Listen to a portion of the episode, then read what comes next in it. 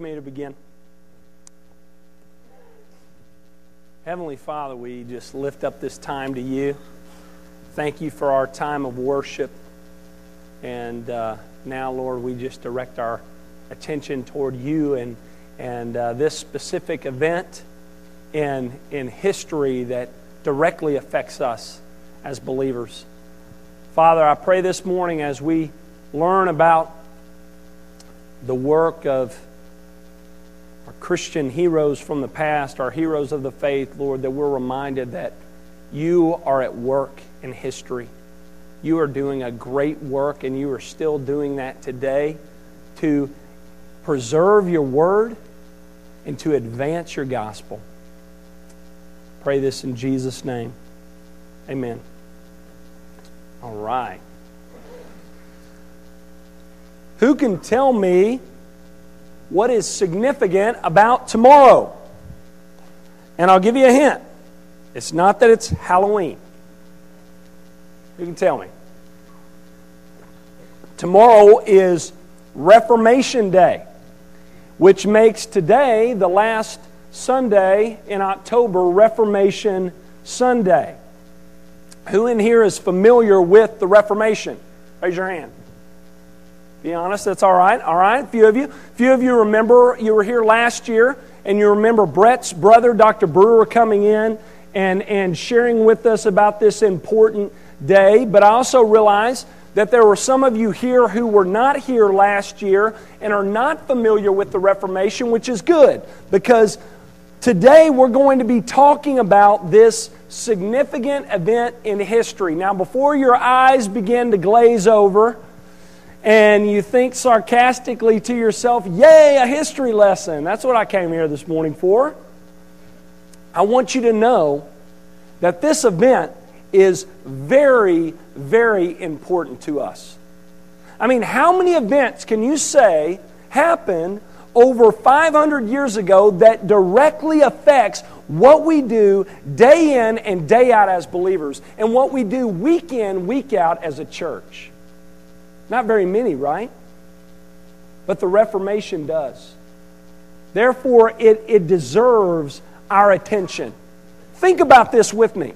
The reason why you're here this morning at a church like this, and the reason why you have the Bible in your hand that you own in your own language, and the reason why we as a church encourage you week in and week out to study the Bible on your own and the reason why we come here week in and week out and teach the Word of God and encourage you to take the Word and, and apply it to your life, that all comes as a result of the Reformation.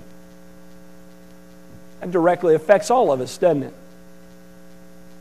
Well, how did the Reformation come about? Well, before I before we can understand this movement, we need to first understand the man behind the movement, okay? How many of y'all know, have ever heard the name Martin Luther? Not King Jr., but, but, but this Martin Luther here. This Martin Luther. He was around a while, you know, several hundred years before that. Yeah, this is, this is Martin Luther right here. And, and many of us are, are familiar with him to an extent. You know, we know he's a significant religious leader. Many of you know that he has a, a denomination named after him. And uh, some music people even know that he's the one who wrote that famous hymn that was just sung for us beautifully A Mighty Fortress is Our God. But beyond that, many don't have a clue about who he is and the contributions that he's made. Well, before October 31st, 1517, few others knew about him. But on that day, an event took place that would put Martin Luther on the map and would change the course of history. On this day, this unknown professor from the University of Wittenberg nailed a writing to the door of the castle church that addressed the issues that he had with the church, with its leaders, and with its practices. Now, many think of this as kind of a rebellious act. Man, Luther was a bold man, taking his views and nailing them to the door of the church, trying to make a statement. But, but in that day, it wasn't the case. That was just customary during the day. The, the, the door of the church in those days served as a community bulletin board.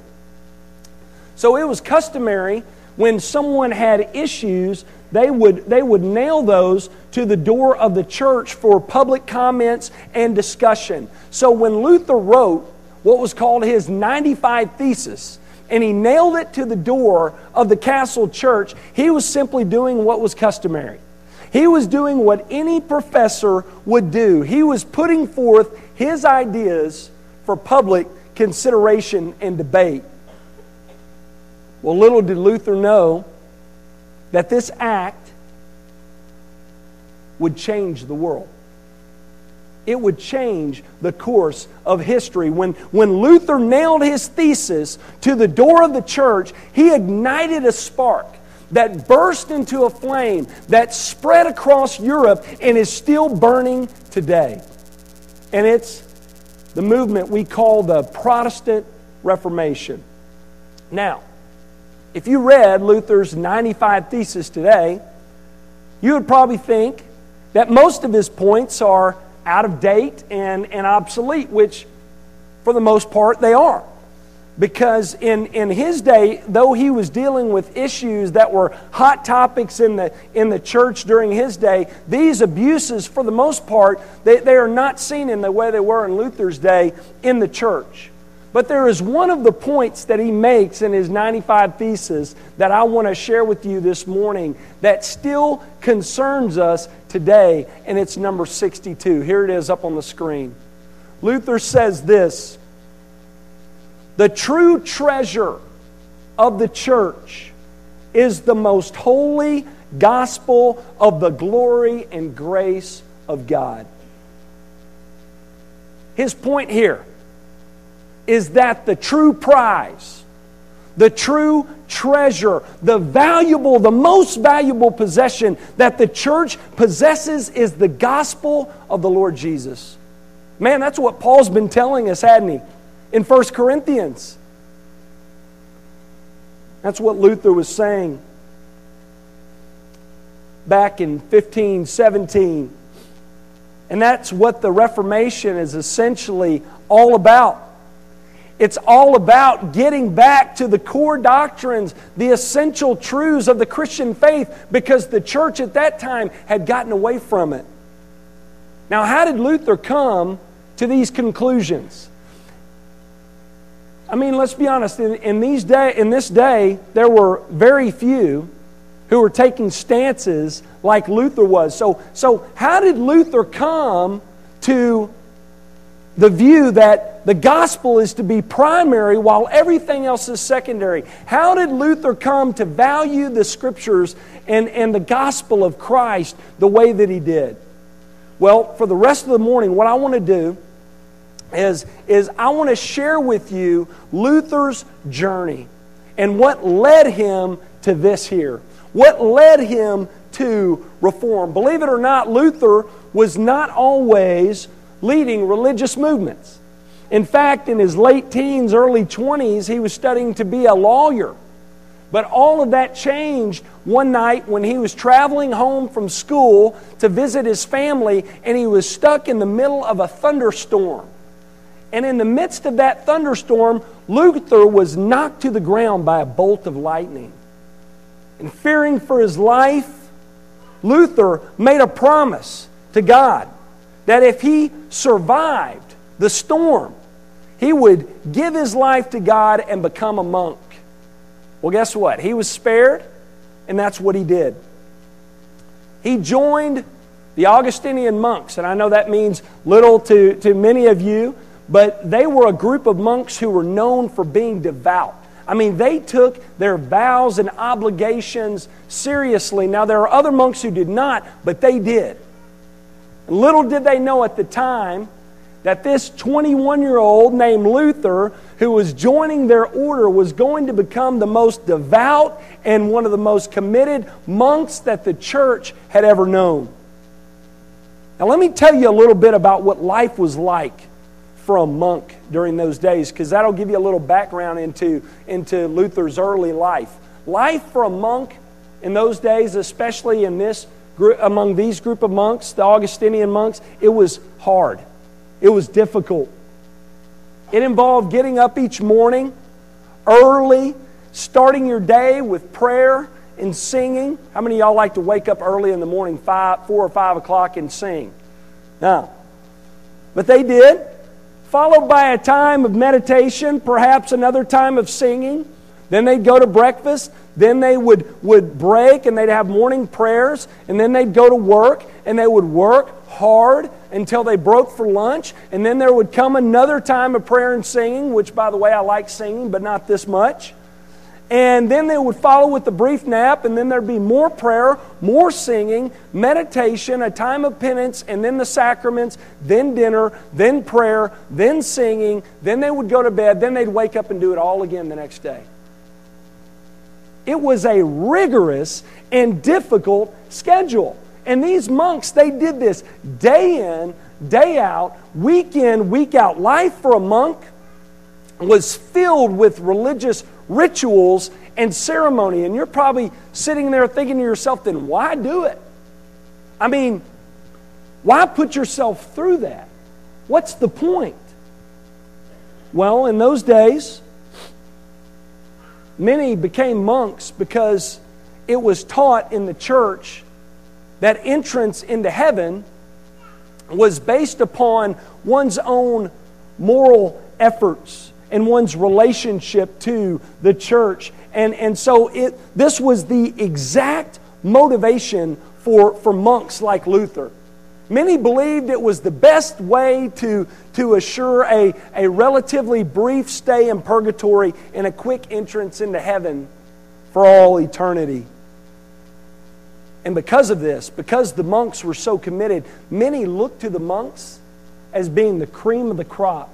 They thought of them as being the, at the height of godliness. I mean, many viewed the monks, especially in this order, the Augustinian monks, as being some of the most devout and most godly of all men. And Luther bought into this lifestyle.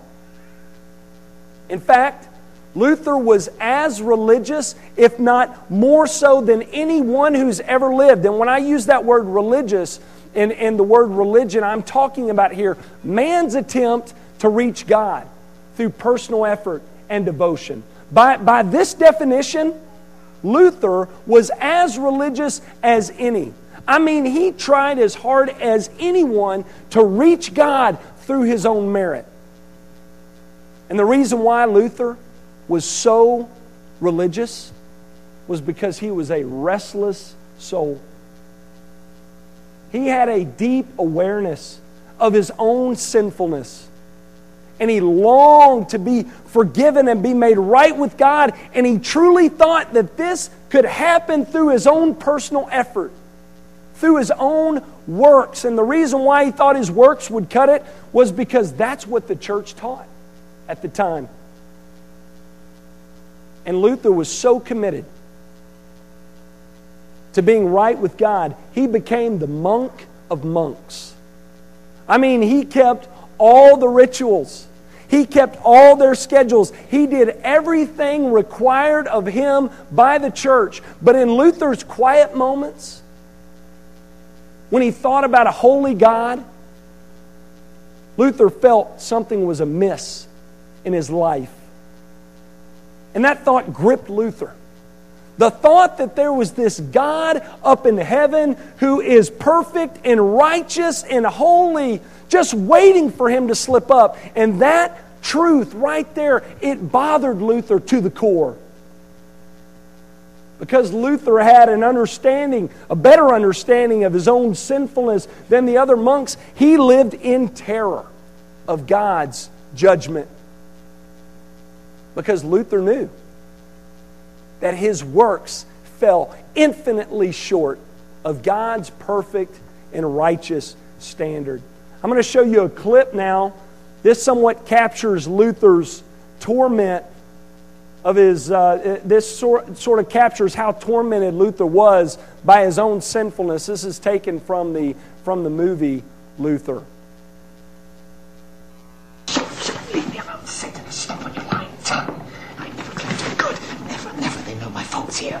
Pride, my cursed lust. I confess them all. I confess them all. Just leave me. Just, just leave me. Just leave me. Leave me. Leave me. You're too hard on yourself, Brother Marty. Arguing with the devil never does any of us any good. He has had 5,000 years of practice. He knows all the weak spots. I'm sorry about today. I'm not here to scold you, Martin. I'm too full of sin to be a priest. I live in terror of judgment. And you think self-hatred will save you? Have you ever dared to think that God is not just? He has us born, tainted by sin. Then he's angry with us all our lives for our faults.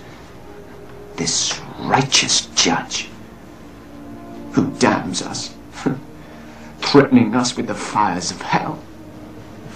I wish there were no God. Martin, what is it you seek? A merciful God. A God whom I can love. A God who loves me. So, as you see here, Luther was deeply distressed by his own sinfulness and the fact that, that God is just because he knew he fell short. So, how did Luther respond? Like many religious people do, he works harder. I read a biography on Luther's life that said he would fast until the hours seemed unreal and his strength was so far gone that he could hardly move. He would lock himself in an unheated cell and remain there and pray until exhaustion overcame him, and the other monks literally had to break into his cell and drag him out. He spent hours upon hours in prayer before the altar of the monastery church until he was literally unconscious on the floor. He also turned to the path of confession. And that day, the church taught if you wanted to be forgiven of sin, you had to confess your sins one by one. And, and Martin Luther took this literally and seriously. I mean, he would go day after day into the confessional to his priest, and he would confess every sin he could remember. Every day. It was said he spent six hours a day confessing sin. Can you imagine that? Have you ever tried to confess every little sin you've committed? It's a uh, draining and daunting task. I mean, normally what we do is we'll confess the big sins, right? And, and, and uh, we'll, we'll get those out of the way, the ones that quickly come to mind. But what about every jealous and angry thought? What about every time we have failed to long for God and love God as we should? I mean, it's a, a draining and daunting task, isn't it? If you really wanted to do what Luther did, confess six hours worth of sin on a daily basis, think about it. You've got to reach deep inside, don't you? You've got to do a thorough examination of your life. And Luther did just that. He looked to the depths of himself, pinpointing even the smallest of sins to confess. Let me ask you this Do you think, day in, day out, when Luther did this, that he had peace of mind? Do you think this brought Luther peace of mind? No. No, he felt worse because he was faced on a daily basis with how sinful he was before a holy God. He was probably thinking to himself, How can a man like me, who has six hours worth of sin to confess on a daily basis, ever be fit for heaven? Luther saw firsthand that his sins went far beyond what he could confess. But he didn't give up. In 1510 and 1511, he traveled to Rome. In those days, Rome, uh, a pilgrimage to Rome was like a pilgrimage to Mecca for a monk like Luther. It was where the Pope was. It was where the cardinals were. It was where all the great cathedrals stood. So Martin Luther made this trip thinking maybe in Rome I'm going to find what I'm desperately seeking. Well, look at what he found when he arrived. Check out this clip.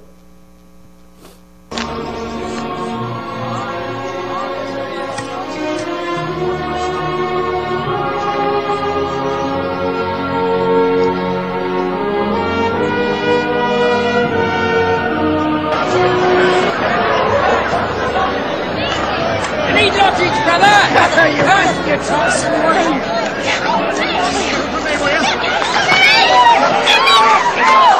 Listen, he's a thief. Keep going. None of your business. Going. Where is he? Well, How is this? How is Talk about this, Ted. This way. Move it up there. Move it up. About this, Ted. Money in the Holy the Holy Man. And the Holy Soul.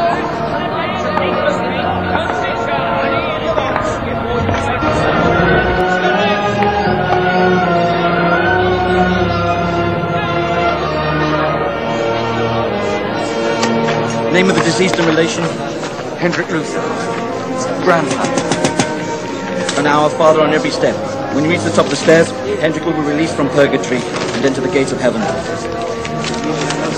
Name of the deceased and relation, Wolfram An Our Father on every step. When you reach the top of the stairs, Wolfram will be released from purgatory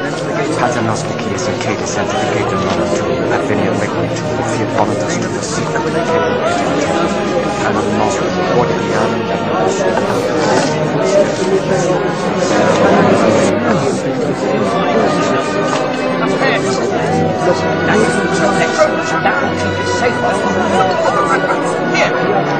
All the of all the the prayers of the. This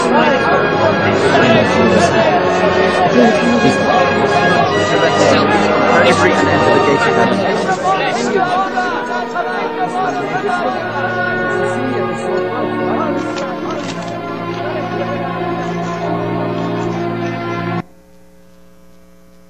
So when Luther got to Rome, he was sadly disappointed. First, he was excited, then, he was shocked, and then he was sickened by what he saw. What Luther witnessed there was immoral behavior, not just by the citizens of Rome, but by the leaders in the church. I read that when Luther went to Rome, he saw priests there who were, who were so drunk they couldn't even finish the Mass. He found certain priests who have broken their vows of, of celibacy, and, and some even had illegitimate children with multiple women. There was also the clip you saw there of them bowing down and worshiping so called holy relics. The one you saw him standing in line for was the skull of John the Baptist. And there was a joke among the reformers. Hey, there, there were probably five or six skulls of John the Baptist floating around. But, but, but you saw that there, and you also saw in this clip within Rome there was an ancient set of stairs that had been brought from Jerusalem to Rome. And Roman tradition taught that these were the steps that Jesus had walked up the night he appeared before Pilate. This was one of the more holy sites in the city of Rome, and the church taught that if you got on your hands and knees and you said, and Our Father on each and every step, by the time you reached the top, you would have released a soul from purgatory. Well, hundreds of thousands of pilgrims would come from all around.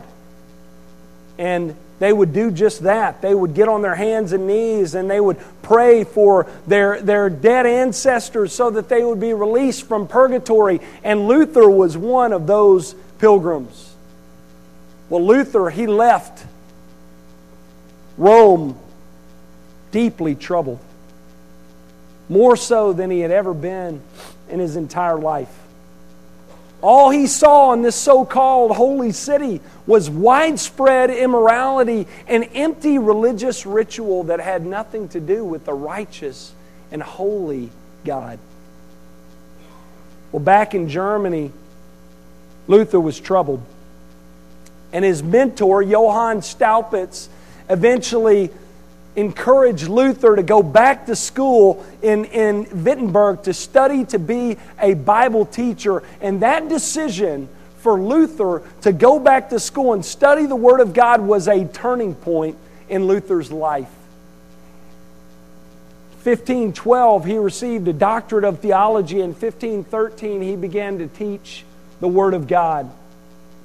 And it was when Luther began to study and to prepare from the Bible, studies from the Bible, that he truly began to understand the Christian faith according to God's Word. His, his first set of lectures were through the Psalms. And his great discovery really began there, but developed in 1515 when he began to study through the book of Romans. He later said that the first chapter of Romans, chapter 1, verse 17, was where he discovered the answer to his problems. In this verse, Paul says, In the gospel, the righteousness or the justice of God is revealed. Now, this phrase caught Luther's attention because in this verse, Paul is saying that the gospel, the good news, and the justice of God are linked. How could this be, Luther thought? For the longest time, Luther thought when he thought of the justice of God, he thought of it as a bad thing. But Paul is linking it to the good news of the gospel. But Luther, he thought if God was perfectly just, then he was in trouble because he was a sinner. In fact, Luther often wished that God was unjust because he knew that a just God would never consider him fit for heaven because Luther knew that he fell infinitely short of God's perfect standard. For the longest time, Luther hated the phrase, the justice of God. But Paul, in verse 17, explains that though God is, is just, though God requires perfection through faith in Christ, get this, God gives the righteousness he requires. And that's the awakening that Luther had. That through faith in Christ, we can have our sin transferred to Christ and His righteousness transferred to us. It's called the Great Exchange. And this doctrine changed Luther forever. That's why Paul ends verse 17 by saying, The just, they live by faith. You see, in the monastery, long ago, Luther was, was partially right. Our works, they won't cut it. But notice, Paul doesn't say here, the just rely upon themselves. He doesn't say the just are the ones who confess sins six hours a day to a priest. No, he says the righteous are those who trust in Christ alone, who place their faith in the Lord Jesus and in Him alone. And Luther said that that teaching the doctrine of justification, the fact that we're made right with God by grace alone, through faith in Christ alone, is the most important teaching in the Christian faith. And this doctrine became the focal point of his ministry. Check out this last clip here on Luther's discovery of this key doctrine of the Christian faith. Unforgiving. That's how I saw God. Punishing us in this life, committing us to purgatory after death, sentencing sinners to burn in hell for all eternity. Those who see God as angry do not see him rightly, but look upon a curtain as if a dark storm cloud has been drawn across his face. If we truly believe that Christ is our Savior, then we have a God of love. So when the devil throws your sins in your face and declares that you deserve death and hell, tell him this. I admit that I deserve death and hell. What of it? For I know one who suffered and made satisfaction in my behalf. His name is Jesus Christ, Son of God. Where he is, there I shall be also.